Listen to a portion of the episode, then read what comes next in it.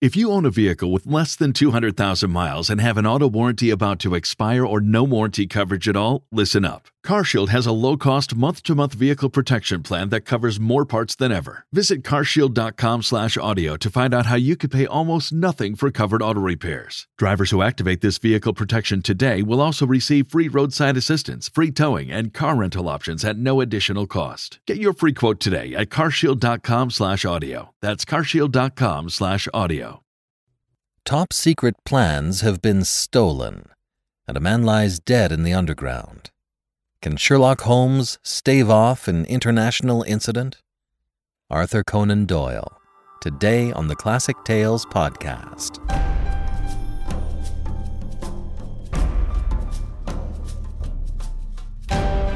Welcome to the Classic Tales podcast. Thank you for listening. We are proudly supported by our listeners. Many, many thanks to our financial supporters who pitch in every month to help us keep going.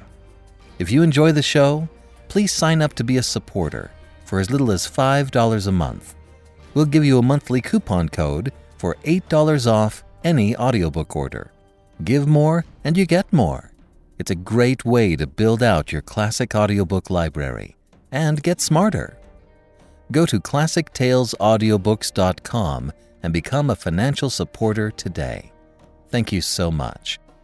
Please rate and review us on Apple Podcasts and check us out on YouTube if that's your idea of a good time.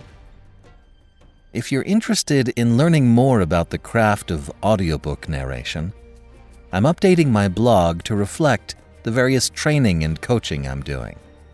In the last week, I've had some training from Christina Rooney from Penguin Random House, PJ Ochlan from Lepton Productions, and Almeda Beynon from Harper Audio. It's been a big week.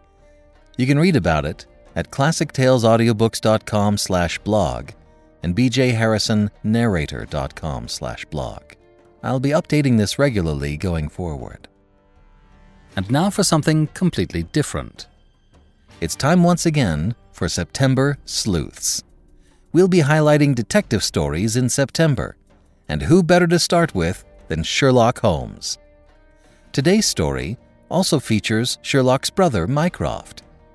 He is described as more of a corpulent, late Orson Wellesian kind of character, and I tried to have his voice sound as such, so if you're expecting a trim Mark Gatiss, well, you'll see. And now, the Bruce Partington Plans by Arthur Conan Doyle.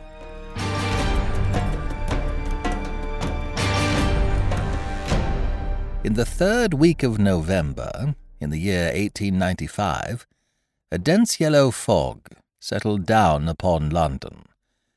From the Monday to the Thursday, I doubt whether it was ever possible from our windows in Baker Street to see the loom of the opposite houses the first day, Holmes had spent in cross indexing his huge book of references.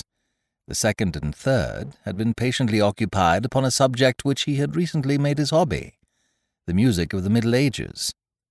But when, for the fourth time, after pushing back our chairs from breakfast, we saw the greasy, heavy brown swirl still drifting past us and condensing in oily drops upon the window panes, my comrade's impatient and active nature could endure this drab existence no longer. He paced restlessly about our sitting room in a fever of suppressed energy, biting his nails, tapping the furniture, and chafing against inaction. Nothing of interest in the paper, Watson, he said. I was aware that by anything of interest, Holmes meant anything of criminal interest. There was the news of a revolution, of a possible war, and of an impending change of government. But these did not come within the horizon of my companion. I could see nothing recorded in the shape of crime which was not commonplace and futile. Holmes groaned and resumed his restless meanderings. The London criminal is certainly a dull fellow, said he in the querulous voice of the sportsman whose game has failed him. Look out this window, Watson. See how the figures loom up, are dimly seen, and then blend once more into the cloud bank. The thief or the murderer could roam London on such a day as the tiger does the jungle, unseen until he pounces, and then evident only to his victim. There have, said I, been numerous petty thefts. Holmes snorted his contempt. This great and sombre stage is set for something more worthy than that, said he. It is fortunate for this community that I am not a criminal. It is indeed, said I heartily. Suppose that I were Brooks or Woodhouse, or any of the fifty men who have good reason for taking my life. How long could I survive against my own pursuit? A summons, a bogus appointment, and all would be over. It is well they don't have days of fog in the Latin countries, the countries of assassination. By Jove, here comes something at last to break our dead monotony. It was the maid with the telegram. Holmes tore it open and burst out laughing. Well, well, what next? said he. Brother Mycroft is coming around. Why not? I asked. Why not? It is as if you met a tramcar coming down a country lane. Mycroft has his rails and he runs on them. His Pall Mall lodgings, the Diogenes Club, Whitehall. That is his cycle. Once, and only once, he has been here. What upheaval can possibly have derailed him? Does he not explain? Holmes handed me his brother's telegram. Must see you over Cadogan West. Coming at once. Mycroft. Cadogan West? I have heard the name. It recalls nothing to my mind but that Mycroft should break out in this erratic fashion. The planet might as well leave its orbit. By the way, do you know what Mycroft is? I had some vague recollection of an explanation at the time of the adventure of the Greek interpreter. You told me that he had some small office under the British government. Holmes chuckled. I did not know you quite so well in those days. One has to be discreet when one talks of high matters of state. You are right in thinking that he is under the British government. You would also be right, in a sense, if you said that occasionally he is the British government. My dear Holmes, I thought I might surprise you. Mycroft draws four hundred and fifty pounds a year, remains a subordinate, has no ambitions of any kind, will receive neither honour nor title, but remains the most indispensable man in the country. But how? Well, his position is unique. He has made it for himself. There has never been anything like it before, nor will be again. He has the tidiest and most orderly brain, with the greatest capacity for storing facts of any man living. The same great powers which I have turned to the detection of crime he has used for this particular business.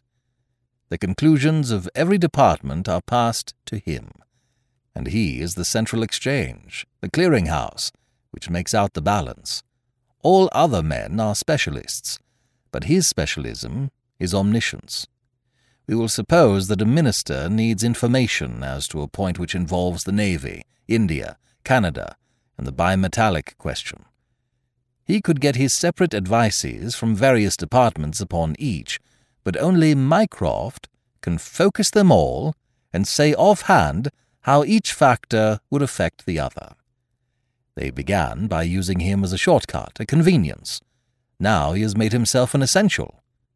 In that great brain of his, everything is pigeonholed and can be handed out in an instant. Again and again, his word has decided the national policy, he lives in it. He thinks of nothing else, save when, as an intellectual exercise, he unbends if I call upon him and ask him to advise me on one of my little problems. But Jupiter is descending today. What on earth can it mean? Who is Cadogan West? And what is he to Mycroft? I have it, I cried, and plunged among the litter of papers upon the sofa. Yes, yes, here he is, sure enough. Cadogan West was the young man who was found dead on the Underground on Tuesday morning. Holmes sat up at attention, his pipe halfway to his lips. This must be serious, Watson. A death which has caused my brother to alter his habits can be no ordinary one. What in the world can he have to do with it? The case was featureless, as I remember it. The young man had apparently fallen out of the train and killed himself. He had not been robbed, and there was no particular reason to suspect violence. Is that not so? There has been an inquest, said I, and a good many fresh facts have come out. Looked at more closely, I should certainly say that it was a curious case. Judging by its effects upon my brother, I should think it must be a most extraordinary one. He snuggled down in his armchair. Now, Watson, let us have the facts. The man's name was Arthur Cadogan West. He was twenty-seven years of age, unmarried, and a clerk at Woolwich Arsenal. Government employ. Behold the link with Brother Mycroft. He left Woolwich suddenly on Monday night, was last seen by his fiancée, Miss Violet Westbury, whom he left abruptly in the fog about 7.30 that evening. There was no quarrel between them, and she can give no motive for his action. The next thing heard of him was when his dead body was discovered by a plate layer named Mason, just outside Aldgate Station on the Underground system in London. When? The body was found at six on Tuesday morning. It was lying wide of the metals upon the left hand of the track as one goes eastward, at a point close to the station, where the line emerges from the tunnel in which it runs. The head was badly crushed, an injury which might well have been caused by a fall from the train. The body could only have come on the line in that way. Had it been carried down from any neighbouring street, it must have passed the station barriers, where a collector is always standing. This point seems absolutely certain. Very good. The case is definite enough. The man, dead or alive, either fell or was precipitated from a train. So much is clear to me. Continue. The trains, which traverse the lines of rail beside which the body was found, are those which run from west to east, some being purely metropolitan, and some from Willesden and outlying junctions. It can be stated for certain that this young man, when he met his death, was travelling in this direction at some late hour of the night, but at what point he entered the train it is impossible to state. His ticket, of course, would show that. There was no ticket in his pockets. No ticket? Dear me, Watson, this is really very singular. According to my experience, it is not possible to reach the platform of a metropolitan train without exhibiting one's ticket. Presumably, then, the young man had one. Was it taken from him in order to conceal the station from which he came? It is possible. Or did he drop it in the carriage? That is also possible. But the point is of curious interest. I understand that there was no sign of robbery? Apparently not. There is a list here of his possessions. His purse contained two pounds fifteen. He had also a cheque-book on the Woolwich branch of the Capital and Counties Bank. Through this his identity was established. There were also two dress circle tickets for the Woolwich Theatre, dated for that very evening. Also a small packet of technical papers. Holmes gave an exclamation of satisfaction. There we have it at last, Watson. British Government, Woolwich, Arsenal, Technical Papers. Brother Mycroft, the chain is complete. But here he comes, if I am not mistaken, to speak for himself. A moment later, the tall and portly form of Mycroft Holmes was ushered into the room. Heavily built and massive, there was a suggestion of uncouth physical inertia in the figure but above this unwieldy frame there was perched a head so masterful in its brow, so alert in its steel-grey, deep-set eyes, so firm in its lips, and so subtle in its play of expression, that after the first glance one forgot the gross body and remembered only the dominant mind. At his heels came our old friend Lestrade of Scotland Yard, thin and austere, the gravity of both their faces foretold some weighty quest. The detective shook hands without a word. Mycroft Holmes struggled out of his overcoat and subsided into an armchair. A most annoying business, Sherlock, said he. I extremely dislike altering my habits, but the powers that be would take no denial. In the present state of Siam, it is most awkward that I should be away from the office. But it is a real crisis. I have never seen the Prime Minister so upset. As to the Admiralty, it is buzzing like an overturned beehive. Have you read up on the case? We have just done so. What were the technical papers? Ah, there's the point. Fortunately, it has not come out. The press would be furious if it did.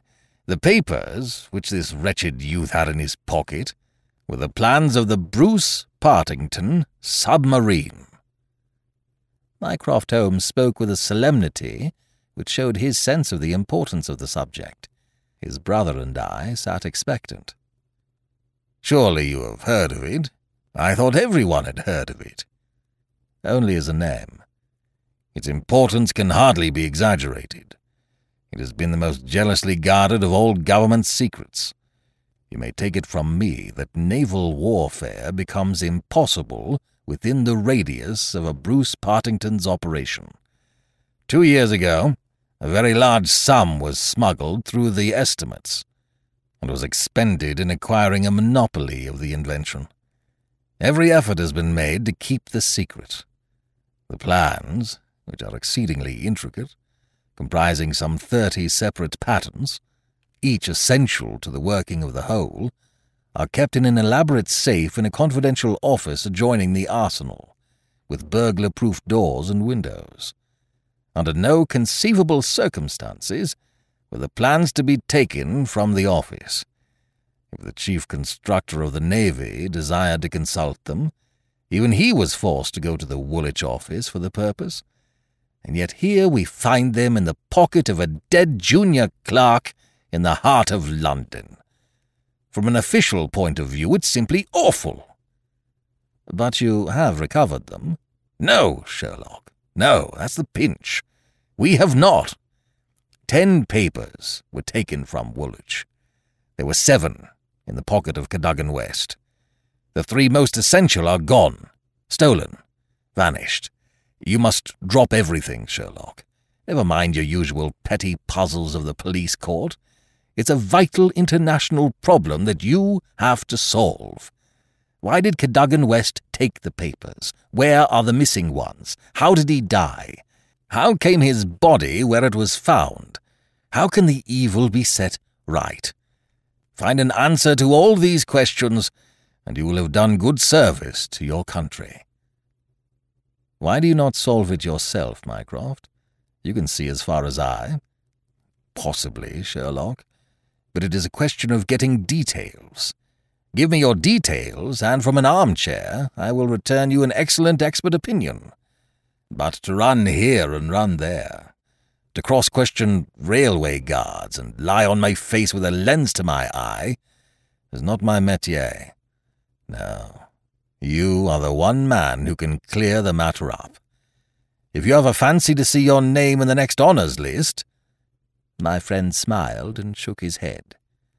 I play the game for the game's own sake, said he but the problem certainly presents some points of interest, and I shall be very pleased to look into it. Some more facts, please. I have jotted down the more essential ones upon this sheet of paper, together with a few addresses, which you will find of service.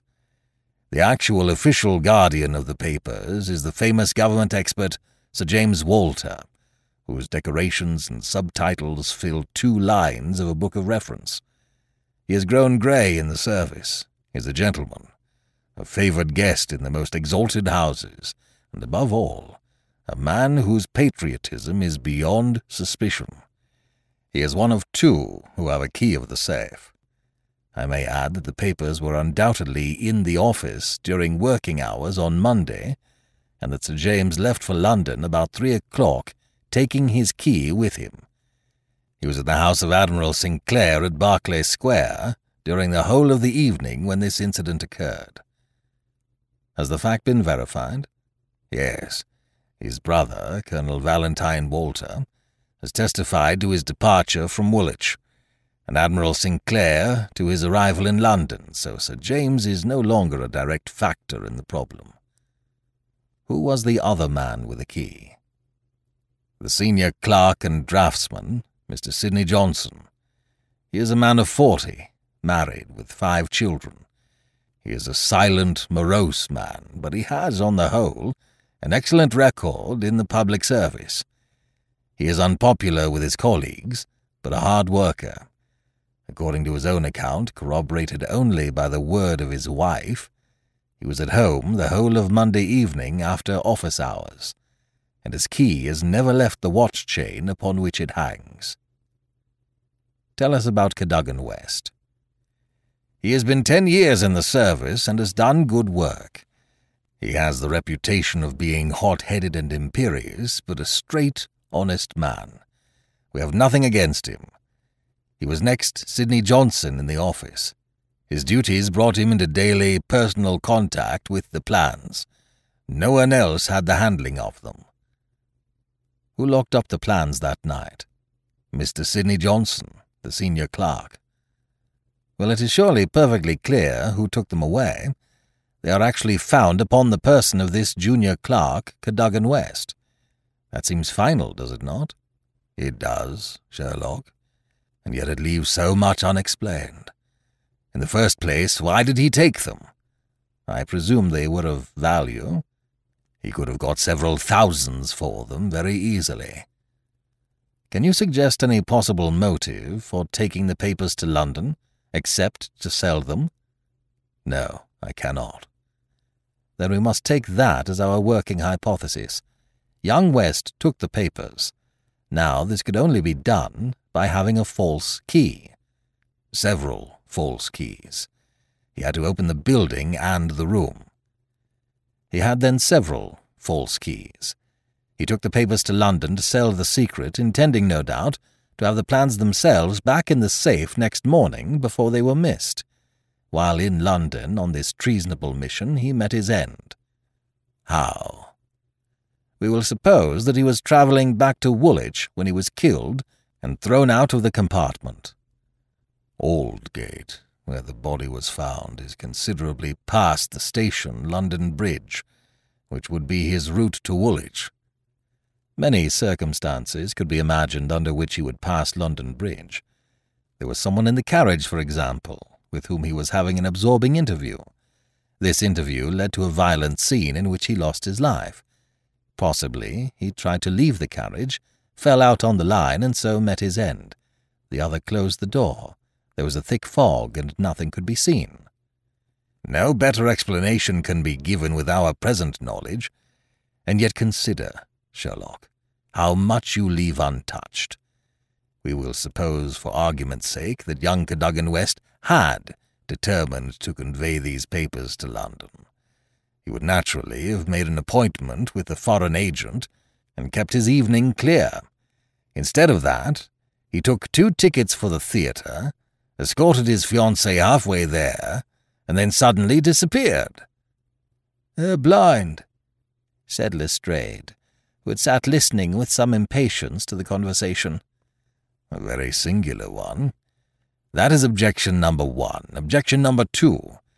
We will suppose that he reaches London and sees the foreign agent. He must bring back the papers before morning, or the loss will be discovered. He took away ten, only seven were in his pocket. What had become of the other three? He certainly would not leave them of his own free will. Then again, where is the price of his treason? One would have expected to find a large sum of money in his pocket. It seems to me perfectly clear, said Lestrade. I have no doubt at all as to what occurred. He took the papers to sell them. He saw the agent. They could not agree as to price. He started home again, but the agent went with him. In the train, the agent murdered him, took the more essential papers, and threw his body from the carriage. That would account for everything, would it not? Why had he no ticket? The ticket would have shown which station was nearest the agent's house. Therefore, he took it from the murdered man's pocket. Good, Lestrade, very good, said Holmes. Your theory holds together. But if this is true, then the case is at an end. On the one hand, the traitor is dead. On the other, the plans of the Bruce Partington submarine are presumably already on the continent. What is there for us to do? To act, Sherlock. To act! cried Mycroft, springing to his feet. All my instincts are against this explanation. Use your powers. Go to the scene of the crime. See the people concerned. Leave no stone unturned. In all your career, you have never had so great a chance of serving your country. Well, well, said Holmes, shrugging his shoulders. Come, Watson, and you, Lestrade, could you favour us with your company for an hour or two? We will begin our investigation by a visit to Aldgate Station. Goodbye, Mycroft. I shall let you have a report before evening, but I warn you in advance that you have little to expect. An hour later, Holmes, Lestrade, and I stood upon the Underground Railroad at the point where it emerges from the tunnel immediately before Aldgate Station. A courteous, red-faced old gentleman represented the railway company. This is where the young man's body lay, said he, indicating a spot about three feet from the metals. It could not have fallen from above, for these, as you see, are all blank walls. Therefore, it could only have come from a train, and that train, so far as we can trace it, must have passed about midnight on Monday. Have the carriages been examined for any sign of violence? There are no such signs, and no ticket has been found. No record of a door being found open? None. We have had some fresh evidence this morning, said Lestrade. A passenger who passed Aldgate in an ordinary metropolitan train about 11.40 on Monday night declares that he heard a heavy thud, as of a body striking the line, just before the train reached the station. There was dense fog, however, and nothing could be seen. He made no report of it at the time. Why, whatever is the matter with Mr. Holmes? My friend was standing with an expression of strained intensity upon his face, staring at the railway metals where they curved out of the tunnel. Aldgate is a junction, and there was a network of points. On these his eager, questioning eyes were fixed, and I saw on his keen, alert face that tightening of the lips, that quiver of the nostrils, and concentration of the heavy, tufted brows which I knew so well. Points, he muttered. The points. What of it? What do you mean? I suppose there are no great number of points on a system such as this. No, there are very few. And a curve, too. Points and a curve, by Jove. If it were only so. What is it, Mr. Holmes? Have you a clue? An idea. An indication, no more. But the case certainly grows in interest. Unique, perfectly unique. And yet why not? I do not see any indications of bleeding on the line. There were hardly any but I understand that there was a considerable wound. The bone was crushed, but there was no great external injury. And yet one would have expected some bleeding. Would it be possible for me to inspect the train which contained the passenger who heard the thud of a fall in the fog? I fear not, Mr. Holmes. The train has been broken up before now, and the carriages redistributed. I can assure you, Mr. Holmes, said Lestrade, that every carriage has been carefully examined. I saw to it myself. It was one of my friend's most obvious weaknesses that he was impatient with less alert intelligences than his own. Very likely, said he, turning away. As it happens, it was not the carriages which I desired to examine. Watson, we have done all we can here. We need not trouble you any further, Mr. Lestrade. I think our investigations must now carry us to Woolwich. At London Bridge, Holmes wrote a telegram to his brother, which he handed to me before dispatching it. It ran thus See some light in the darkness, but it may possibly flicker out. Meanwhile, please send by messenger to await return at Baker Street a complete list of all foreign spies or international agents known to be in England with full address. Sherlock. That should be helpful, Watson, he remarked as we took our seats in the Woolwich train. We certainly owe Brother Mycroft a debt for having introduced us to what promises to be a really very remarkable case. His eager face still wore that expression of intense and high-strung energy, which showed me that some novel and suggestive circumstance had opened up a stimulating line of thought. See the foxhound with hanging ears and drooping tail as it lolls about the kennels, and compare it with the same hound as, with gleaming eyes and straining muscles, it runs upon a breast-high scent. Such was the change in Holmes since the morning.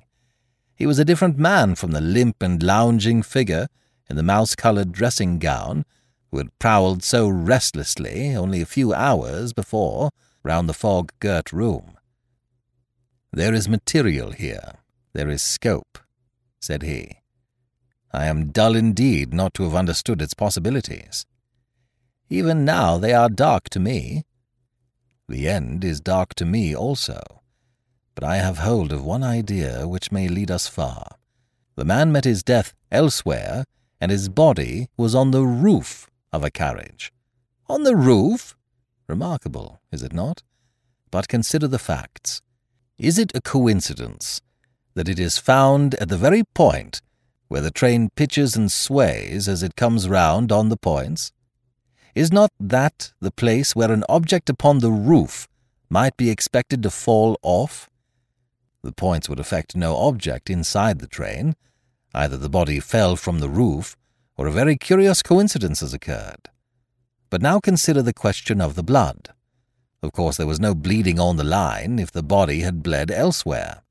Each fact is suggestive in itself, Together they have a cumulative force. And the ticket, too, I cried. Exactly. We could not explain the absence of a ticket. This would explain it. Everything fits together.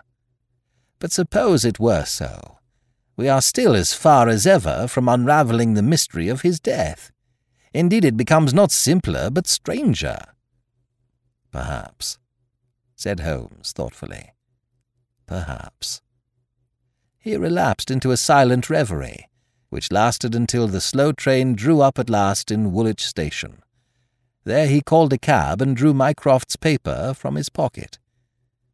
We have quite a little round of afternoon calls to make, said he.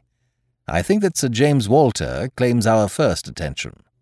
The house of the famous official was a fine villa with green lawns stretching down to the Thames. As we reached it, the fog was lifting, and a thin, watery sunshine was breaking through. A butler answered our ring. Sir James, sir? said he with solemn face. Sir James died this morning. Good heavens! cried Holmes in amazement. How did he die? Perhaps you would care to step in, sir, and see his brother, Colonel Valentine. Yes, we had best do so. We were ushered into a dim-lit drawing-room, where an instant later we were joined by a very tall, handsome, light-bearded man of fifty, the younger brother of the dead scientist. His wild eyes, stained cheeks, and unkempt hair all spoke of the sudden blow which had fallen upon the household. He was hardly articulate as he spoke of it. It was this horrible scandal, said he. My brother, Sir James, was a man of very sensitive honour and he could not survive such an affair. It broke his heart. He was always so proud of the efficiency of his department, and this was a crushing blow. We had hoped that he might have given us some indications which would have helped us to clear the matter up. I assure you that it was all a mystery to him, as it is to you and to all of us. He had already put all his knowledge at the disposal of the police. Naturally, he had no doubt that Cadogan West was guilty, but all the rest was inconceivable. You cannot throw any new light upon the affair? I know nothing myself, save what I have read or heard. I have no desire to be discourteous, but you can understand, Mr. Holmes, that we are much disturbed at present, and I must ask you to hasten this interview to an end. This is indeed an unexpected development, said my friend when we had regained the cab. I wonder if the death was natural, or whether the poor old fellow killed himself. If the latter, may it be taken as some sign of self reproach for duty neglected? We must leave that question to the future. Now we shall turn to the Cadogan Wests. A small but well kept house in the outskirts of the town sheltered the bereaved mother. The old lady was too dazed with grief to be of any use to us, but at her side was a white faced young lady who introduced herself as Miss Violet Westbury, the fiancée of the dead man, and the last to see him upon that fatal night. I cannot explain it, Mr. Holmes, she said. I have not shut an eye since the tragedy, thinking, thinking, thinking night and day what the true meaning of it can be. Arthur was the most single minded, chivalrous, patriotic man upon earth. He would have cut his right hand off before he would sell a state secret confided to his keeping.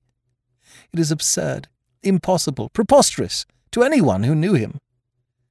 But the facts, Miss Westbury. Yes, yes, I admit I cannot explain them. Was he in any want of money? No. His needs were very simple and his salary ample. He had saved a few hundreds, and we were to marry at the new year.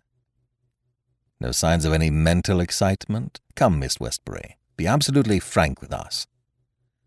The quick eye of my companion had noted some change in her manner. She coloured and hesitated. Yes, she said at last. I had a feeling that there was something on his mind. For long? Only for the last week or so. He was thoughtful and worried. Once I pressed him about it. He admitted that there was something and that it was concerned with his official life. It is too serious for me to speak about, even to you, said he. I could get nothing more.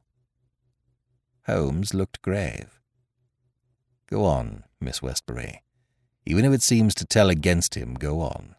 We cannot say what it may lead to. Indeed, I have nothing more to tell.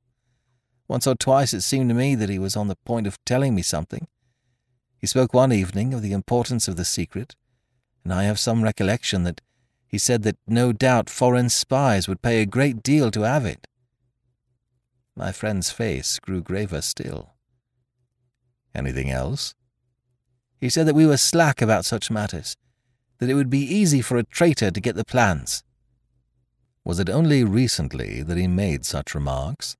Yes, quite recently. Now tell us of that last evening. We were to go to the theatre. The fog was so thick that a cab was useless. We walked, and our way took us close to the office. Suddenly he darted away into the fog. Without a word? He gave an exclamation, that was all. I waited, but he never returned. Then I walked home. Next morning, after the office opened, they came to inquire. About twelve o'clock we heard the terrible news. Oh, Mr. Holmes, if you could only, only save his honour. It was so much to him. Holmes shook his head sadly.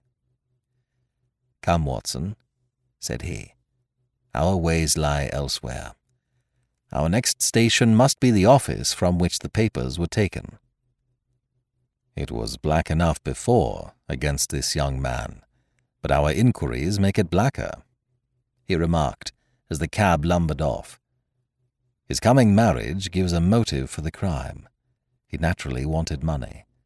The idea was in his head since he spoke about it. He nearly made the girl an accomplice in the treason by telling her his plans. It is all very bad. But surely, Holmes, character goes for something. Then again, why should he leave the girl in the street and dart away to commit a felony? Exactly. There are certainly objections, but it is a formidable case which they have to meet. Mr. Sidney Johnson, the senior clerk, met us at the office and received us with that respect which my companion's card always commanded.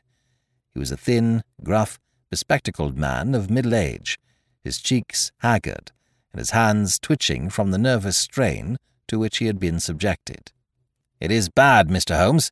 Very bad. Have you heard of the death of the chief? We have just come from his house.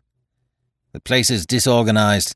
The chief dead, Cadogan West dead, our papers stolen, and yet, when we closed our door on Monday evening, we were as efficient in office as any in the government service. Good God, it's dreadful to think of. That West, of all men, should have done such a thing. You are sure of his guilt, then? I can see no other way out of it, and yet I would have trusted him as I trust myself. At what hour was the office closed on Monday? At five. Did you close it? I am always the last man out. Where were the plans? In that safe. I put them there myself. Is there no watchman to the building? There is, but he has other departments to look after as well. He is an old soldier, and a most trustworthy man. He saw nothing that evening. Of course, the fog was very thick. Suppose that Cadogan West wished to make his way into the building after hours. He would need three keys, would he not, before he could reach the papers? Yes, he would. The key of the outer door, the key of the office, and the key of the safe. Only Sir James Walter and you had those keys? I had no keys of the doors, only of the safe. Was Sir James a man who was orderly in his habits? Yes, I think he was. I know that so far as those three keys are concerned, he kept them on the same ring. I've often seen them there. And that ring went with him to London? He said so. And your key never left your possession? Never. Then West, if he is the culprit, must have had a duplicate, and yet none was found upon his body. One other point. If a clerk in this office desired to sell the plans, would it not be simpler to copy the plans for himself than to take the originals, as was actually done? It would take considerable technical knowledge to copy the plans in an effective way. But I suppose either Sir James or you or West has that technical knowledge. No doubt we had, but I beg you won't try to drag me into the matter, Mr. Holmes. What is the use of our speculating in this way when the original plans were actually found on West? Well, it is certainly singular that he should run the risk of taking originals if he could safely have taken copies, which would have equally served his turn. Singular, no doubt, and yet he did so. Every inquiry in this case reveals something inexplicable. Now there are three papers still missing.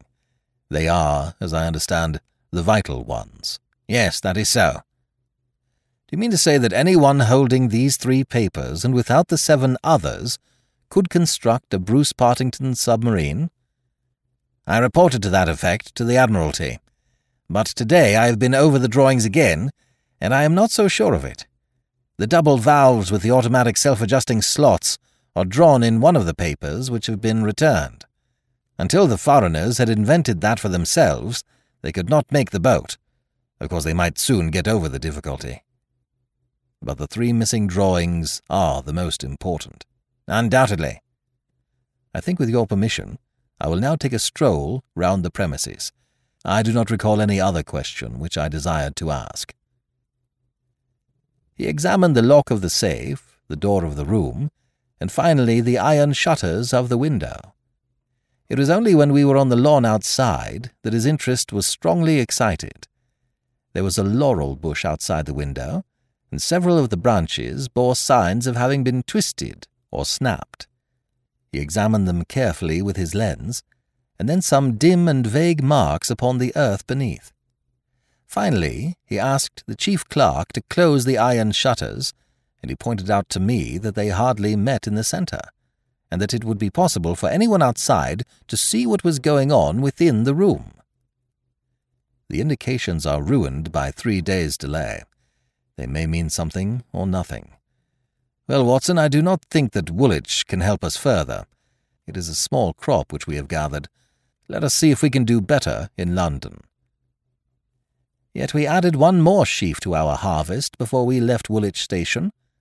The clerk in the ticket office was able to say with confidence that he saw Cadogan West, whom he knew well by sight, upon the Monday night, and that he went to London by the 8.15 to London Bridge. He was alone, and took a single third-class ticket.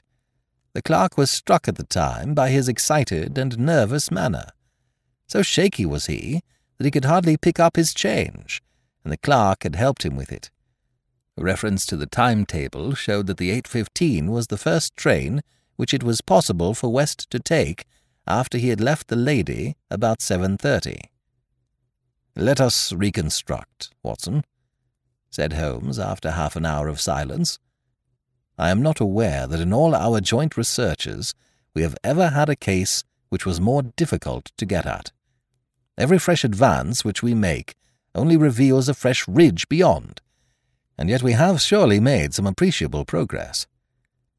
The effect of our inquiries at Woolwich has in the main been against young Cadogan West, but the indications at the window would lend themselves to a more favourable hypothesis.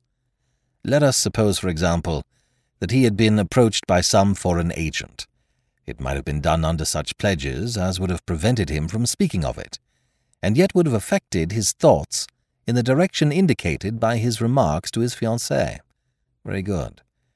We will now suppose that, as he went to the theatre with the young lady, he suddenly, in the fog, caught a glimpse of this same agent going in the direction of the office. He was an impetuous man, quick in his decisions. Everything gave way to his duty. He followed the man, reached the window, saw the abstraction of the documents, and pursued the thief. In this way, we get over the objection that no one would take originals when he could make copies.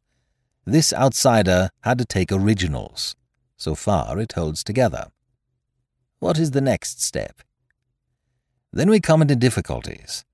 One would imagine that under such circumstances the first act of young Cadogan West would be to seize the villain and raise the alarm. Why did he not do so? Could it have been an official superior who took the papers? That would explain West's conduct. Or could the chief have given West the slip in the fog, and West started at once to London to head him off from his own rooms, presuming that he knew where the rooms were? The call must have been very pressing, since he left his girl standing in the fog and made no effort to communicate with her. Our scent runs cold here and there is a vast gap between either hypothesis and the laying of West's body with seven papers in his pocket on the roof of a metropolitan train. My instinct now is to work from the other end. If Mycroft has given us the list of addresses, we may be able to pick our man and follow two tracks instead of one. Surely enough, a note awaited us at Baker Street. A government messenger had brought it post haste. Holmes glanced at it and threw it over to me. There are numerous small fry, but few who would handle so big an affair. The only men worth considering are Adolphe Meyer, of 13 Great George Street, Westminster, Louis Larothiere, of Campden Mansions, Notting Hill, and Hugo Oberstein, 13 Caulfield Gardens, Kensington. The latter was known to be in town on Monday and is now reported as having left. Glad to hear you have seen some light. The Cabinet awaits your final report with the utmost anxiety. Urgent representations have arrived from the very highest quarter. The whole force of the state is at your back, if you should need it. Mycroft. I'm afraid, said Holmes, smiling, that all the Queen's horses and all the Queen's men cannot avail in this matter. He had spread out his big map of London and leaned eagerly over it. Well, well, said he presently, with an exclamation of satisfaction, things are turning a little in our direction at last. Why, Watson, I do honestly believe that we are going to pull it off after all. He slapped me on the shoulder with a sudden burst of hilarity. I am going out now. It is only a reconnaissance. I will do nothing serious without my trusted comrade and biographer at my elbow. Do you stay here, and the odds are that you will see me again in an hour or two. If time hangs heavy, get foolscap and a pen, and begin your narrative of how we saved the state. I felt some reflection of his elation in my own mind for I knew well that he would not depart so far from his usual austerity of demeanour unless there was good cause for exultation. All the long November evening I waited, filled with impatience for his return. At last, shortly after nine o'clock, there arrived a messenger with a note. Am dining at Goldini's restaurant, Gloucester Road, Kensington.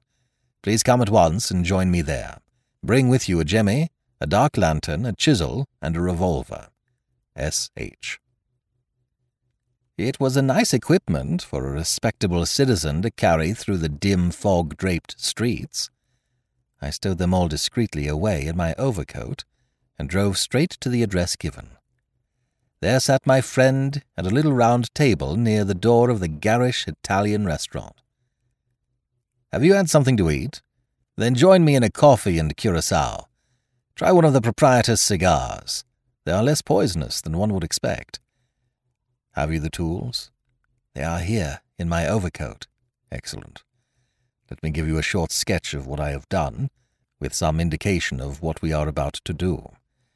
Now it must be evident to you, Watson, that this young man's body was placed on the roof of the train. And that was clear from the instant that I determined the fact that it was from the roof and not from the carriage that he had fallen. Could it not have been dropped from a bridge? I should say it was impossible. If you examine the roofs, you will find that they are slightly rounded, and there is no railing round them. Therefore, we can say for certain that young Cadogan West was placed on it. How could he be placed there? That was the question which we had to answer. There is only one possible way. You are aware that the underground runs clear of tunnels at some points in the West End? I had a vague memory that as I have travelled by it, I have occasionally seen windows just above my head. Now, suppose that a train halted under such a window. Would there be any difficulty in laying a body upon the roof? It seems most improbable. We must fall back upon the old axiom that when all other contingencies fail, whatever remains, however improbable, must be the truth. Here all other contingencies have failed. When I found that the leading international agent, who had just left London, lived in a row of houses which abutted upon the underground, I was so pleased that you were a little astonished at my sudden frivolity. Oh, that was it, was it? Yes, that was it. Mr. Hugo Oberstein, of 13 Caulfield Gardens, had become my objective. I began my operations at Gloucester Road Station, where a very helpful official walked with me along the track and allowed me to satisfy myself not only that the back stair windows of Caulfield Gardens open on the line, but the even more essential fact that owing to the intersection of one of the larger railways, the underground trains are frequently held motionless for some minutes at that very spot. Splendid, Holmes, you have got it. So far, so far, Watson. We advance, but the goal is afar. Well, having seen the back of Caulfield Gardens, I visited the front, and satisfied myself that the bird was indeed flown. It is a considerable house, unfurnished, so far as I could judge, in the upper rooms. Oberstein lived there with a single valet, who was probably a confederate entirely in his confidence. We must bear in mind that Oberstein has gone to the continent to dispose of his booty, but not with any idea of flight. For he had no reason to fear a warrant, and the idea of an amateur domiciliary visit would certainly never occur to him. Yet that is precisely what we are about to make. Could we not get a warrant and legalize it? Hardly on the evidence. What can we hope to do? We cannot tell what correspondence may be there. I don't like it, Holmes, my dear fellow. You shall keep watch in the street. I'll do the criminal part. It's not a time to stick at trifles. Think of Mycroft's note, of the Admiralty, the Cabinet, the exalted person who waits for news. We are bound to go. My answer was to rise from the table. You are right, Holmes. We are bound to go. He sprang up and shook me by the hand. I knew you would not shrink at the last, said he, and for a moment I saw something in his eyes which was nearer to tenderness than I had ever seen. The next instant he was his masterful, practical self once more. It is nearly half a mile, but there is no hurry. Let us walk, said he. Don't drop the instruments, I beg. Your arrest as a suspicious character would be a most unfortunate complication. Caulfield Gardens was one of those lines of flat-faced, pillared, and porticoed houses which are so prominent a product of the Middle Victorian epoch in the West End of London. Next door, there appeared to be a children's party, for the merry buzz of young voices and the clatter of a piano resounded through the night. The fog still hung about and screened us with its friendly shade. Holmes had lit his lantern and flashed it upon the massive door. This is a serious proposition, said he. It is certainly bolted as well as locked. We would do better in the area. There is an excellent archway down yonder, in case a too zealous policeman should intrude.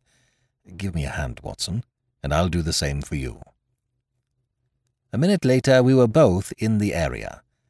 Hardly had we reached the dark shadows before the step of a policeman was heard in the fog above. As its soft rhythm died away, Holmes set to work upon the lower door. I saw him stoop and strain until, with a sharp crash, it flew open.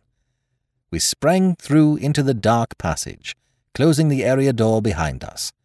Holmes led the way up the curving, uncarpeted stair. His little fan of yellow light shone upon a low window. Here we are, Watson.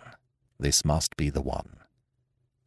He threw it open, and as he did so, there was a low, harsh murmur, growing steadily into a loud roar as a train dashed past us in the darkness.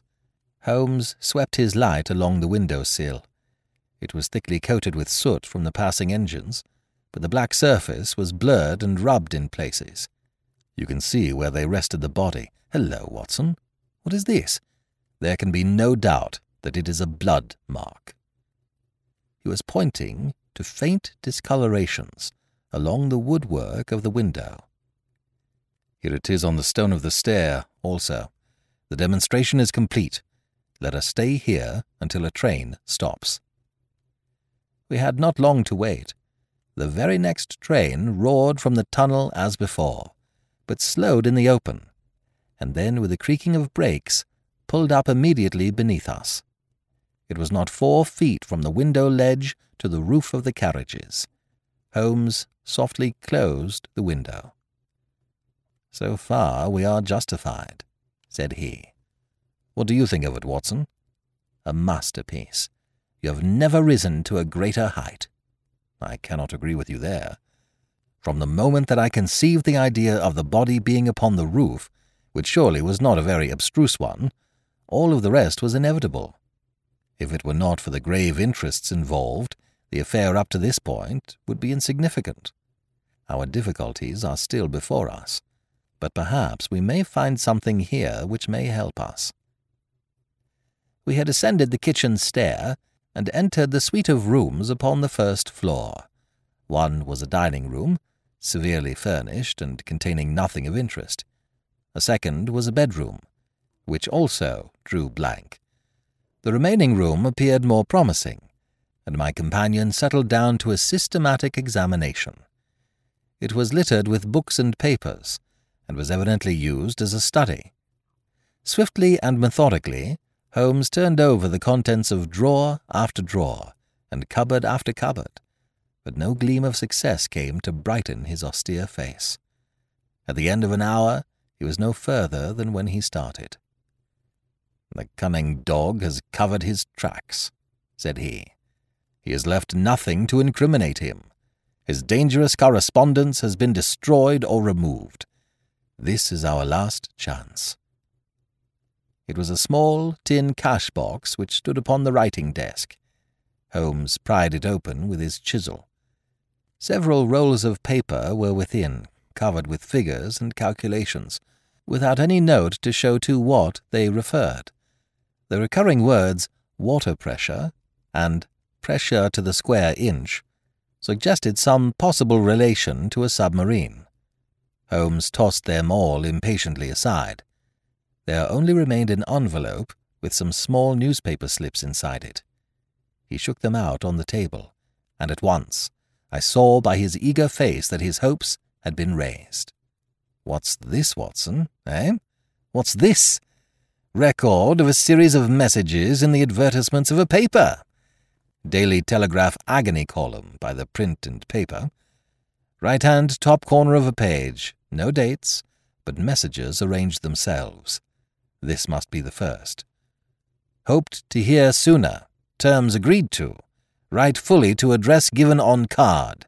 Pierrot. Next comes too complex for description. Must have full report. Stuff awaits you when goods delivered. Pierrot. Then comes matter presses. Must withdraw offer unless contract completed. Make appointment by letter. Will confirm by advertisement. Pierrot. Finally, Monday night after nine. Two taps. Only ourselves. Do not be so suspicious. Payment in hard cash when goods delivered. Pierrot. A fairly complete record, Watson, if we could only get at the man at the other end. He sat lost in thought, tapping his fingers on the table. Finally, he sprang to his feet. Well, perhaps it won't be so difficult after all. There is nothing more to be done here, Watson. I think we might drive round to the offices of the Daily Telegraph, and so bring a good day's work to a conclusion. Mycroft Holmes and Lestrade had come round by appointment after breakfast next day, and Sherlock Holmes had recounted to them our proceedings of the day before. The professional shook his head over our confessed burglary. We can't do these things in the force, Mr. Holmes, said he. No wonder you get results that are beyond us. But some of these days you'll go too far, and you'll find yourself and your friend in trouble. For England, home, and beauty, eh, Watson? Martyrs on the altar of our country. What do you think of it, Mycroft? Excellent, Sherlock. Admirable. But what use will you make of it? Holmes picked up the Daily Telegraph, which lay upon the table. Have you seen Pierrot's advertisement today? What? Another one? Yes, here it is. Tonight, same hour, same place, two taps, most vitally important, your own safety at stake. Pierrot. By George! cried Lestrade. If he answers that, we've got him. That was my idea when I put it in. I think if you could both make it convenient to come with us about eight o'clock to Caulfield Gardens, we might possibly get a little nearer to a solution. One of the most remarkable characteristics of Sherlock Holmes was his power of throwing his brain out of action and switching all his thoughts on to lighter things whenever he had convinced himself that he could no longer work to advantage. I remember that during the whole of that memorable day he lost himself in a monograph which he had undertaken upon the polyphonic motets of Lassus. For my own part, I had none of this power of detachment, and the day, in consequence, appeared to be interminable. The great national importance of the issue, the suspense in high quarters, the direct nature of the experiment which we were trying, all combined to work upon my nerve. It was a relief to me when at last, after a light dinner, we set out upon our expedition. Lestrade and Mycroft met us by appointment at the outside of Gloucester Road Station. The area door of Oberstein's house had been left open the night before, and it was necessary for me as Mycroft Holmes absolutely and indignantly declined to climb the railings, to pass in and open the hall door. By nine o'clock we were all seated in the study, waiting patiently for our man. An hour passed, and yet another. When eleven struck, the measured beat of the great church clock seemed to sound the dirge of our hopes. Lestrade and Mycroft were fidgeting in their seats and looking twice a minute at their watches. Holmes sat silent and composed, his eyelids half shut, but every sense on the alert. He raised his head with a sudden jerk. He is coming, said he. There had been a furtive step past the door. Now it returned. We heard a shuffling sound outside, and then two sharp taps with the knocker. Holmes rose, motioning us to remain seated. The gas in the hall was a mere point of light. He opened the outer door and then, as a dark figure slipped past him, he closed and fastened it. This way, we heard him say, and a moment later, our man stood before us. Holmes had followed him closely, and as the man turned with a cry of surprise and alarm, he caught him by the collar and threw him back into the room. Before our prisoner had recovered his balance, the door was shut and Holmes standing with his back against it. The man glared round him, staggered, and fell senseless upon the floor. With the shock, his broad brimmed hat flew from his head, his cravat slipped down from his lips, and there were the long, light beard and the soft, handsome, delicate features of Colonel Valentine Walter. Holmes gave a whistle of surprise. You can write me down an ass this time, Watson, said he. This was not the bird that I was looking for. Who is he? asked Mycroft eagerly. The younger brother of the late Sir James Walter, the head of the submarine department. Yes, yes, I see the fall of the cards. He is coming too. I think that you had best leave his examination to me. We had carried the prostrate body to the sofa. Now our prisoner sat up, looked round him with a horror-stricken face, and passed his hand over his forehead like one who cannot believe his own senses. What is this? he asked. I came here to visit Mr. Oberstein. Everything is known, Colonel Walter, said Holmes. How an English gentleman could behave in such a manner is beyond my comprehension. But your whole correspondence and relations with Oberstein are within our knowledge. So also are the circumstances connected with the death of young Cadogan West. Let me advise you to gain at least the small credit for repentance and confession, since there are still some details which we can only learn from your lips. The man groaned and sank his face in his hands. We waited, but he was silent. I can assure you, said Holmes, that every essential is already known. We know that you were pressed for money that you took an impress of the keys which your brother held, that you entered into a correspondence with Oberstein, who answered your letters through the advertisement columns of the Daily Telegraph.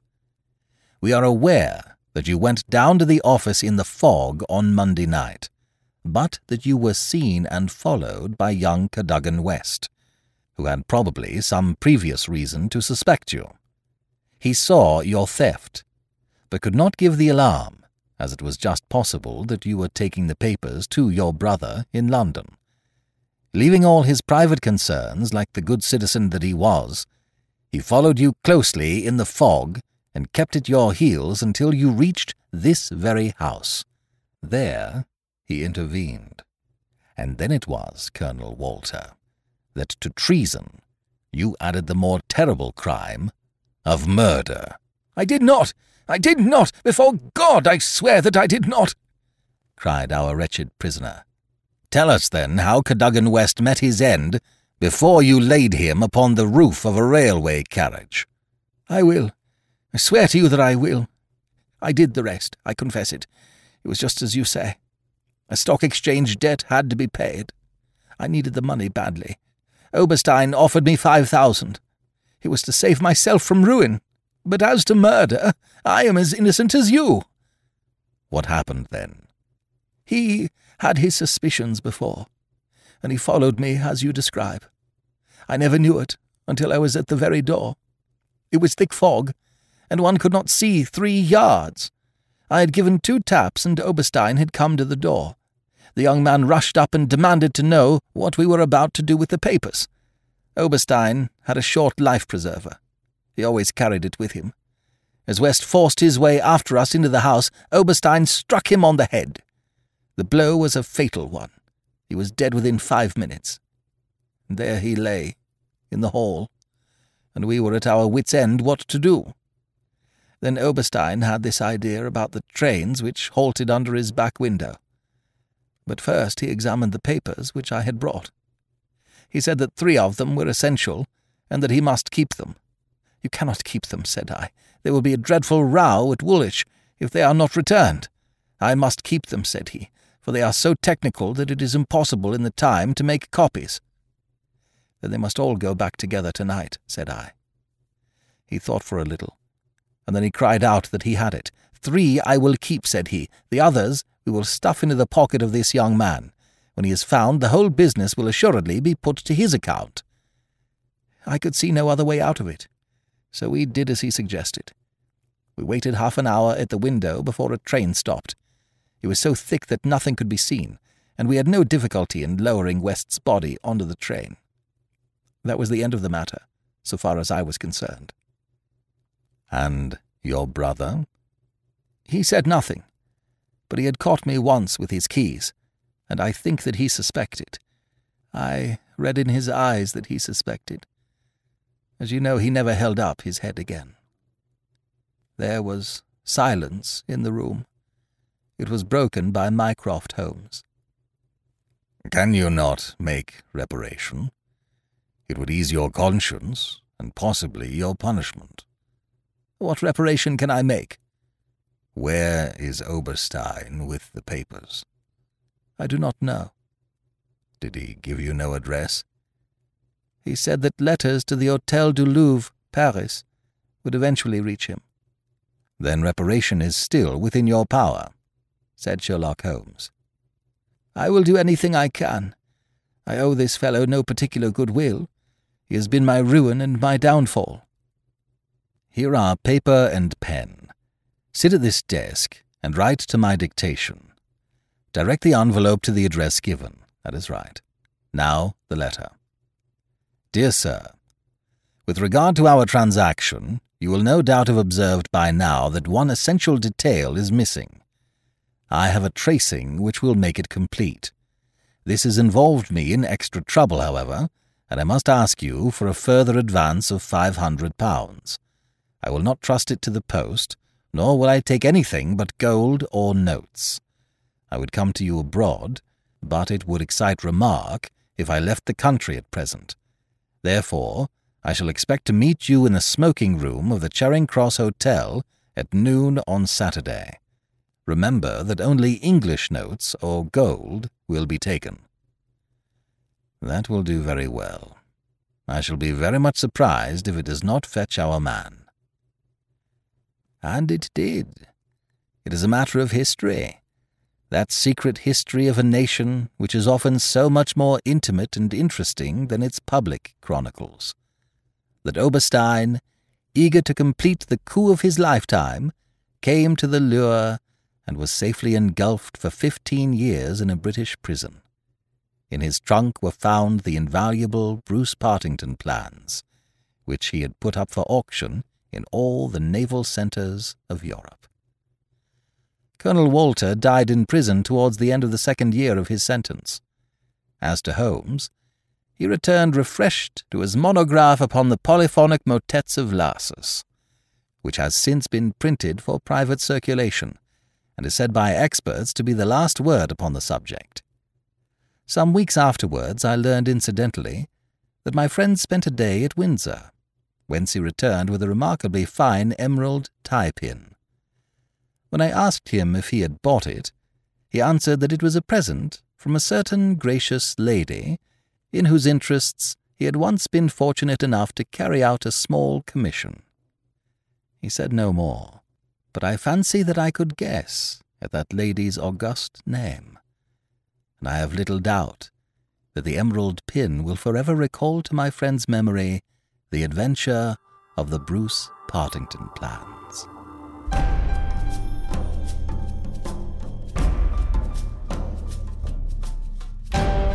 This is BJ Harrison. I hope you've enjoyed this unabridged production of The Bruce Partington Plans by Arthur Conan Doyle. If you have enjoyed this book, please become a monthly supporter by going to ClassicTalesAudiobooks.com. Donate $5 a month and get a monthly coupon code for $8 off anything in the store. Give more and you get more. Thank you so much for your support. Thank you for joining me today and allowing classic literature to awaken your better self. Please join me every week, and we'll rediscover the greatest stories ever put to paper.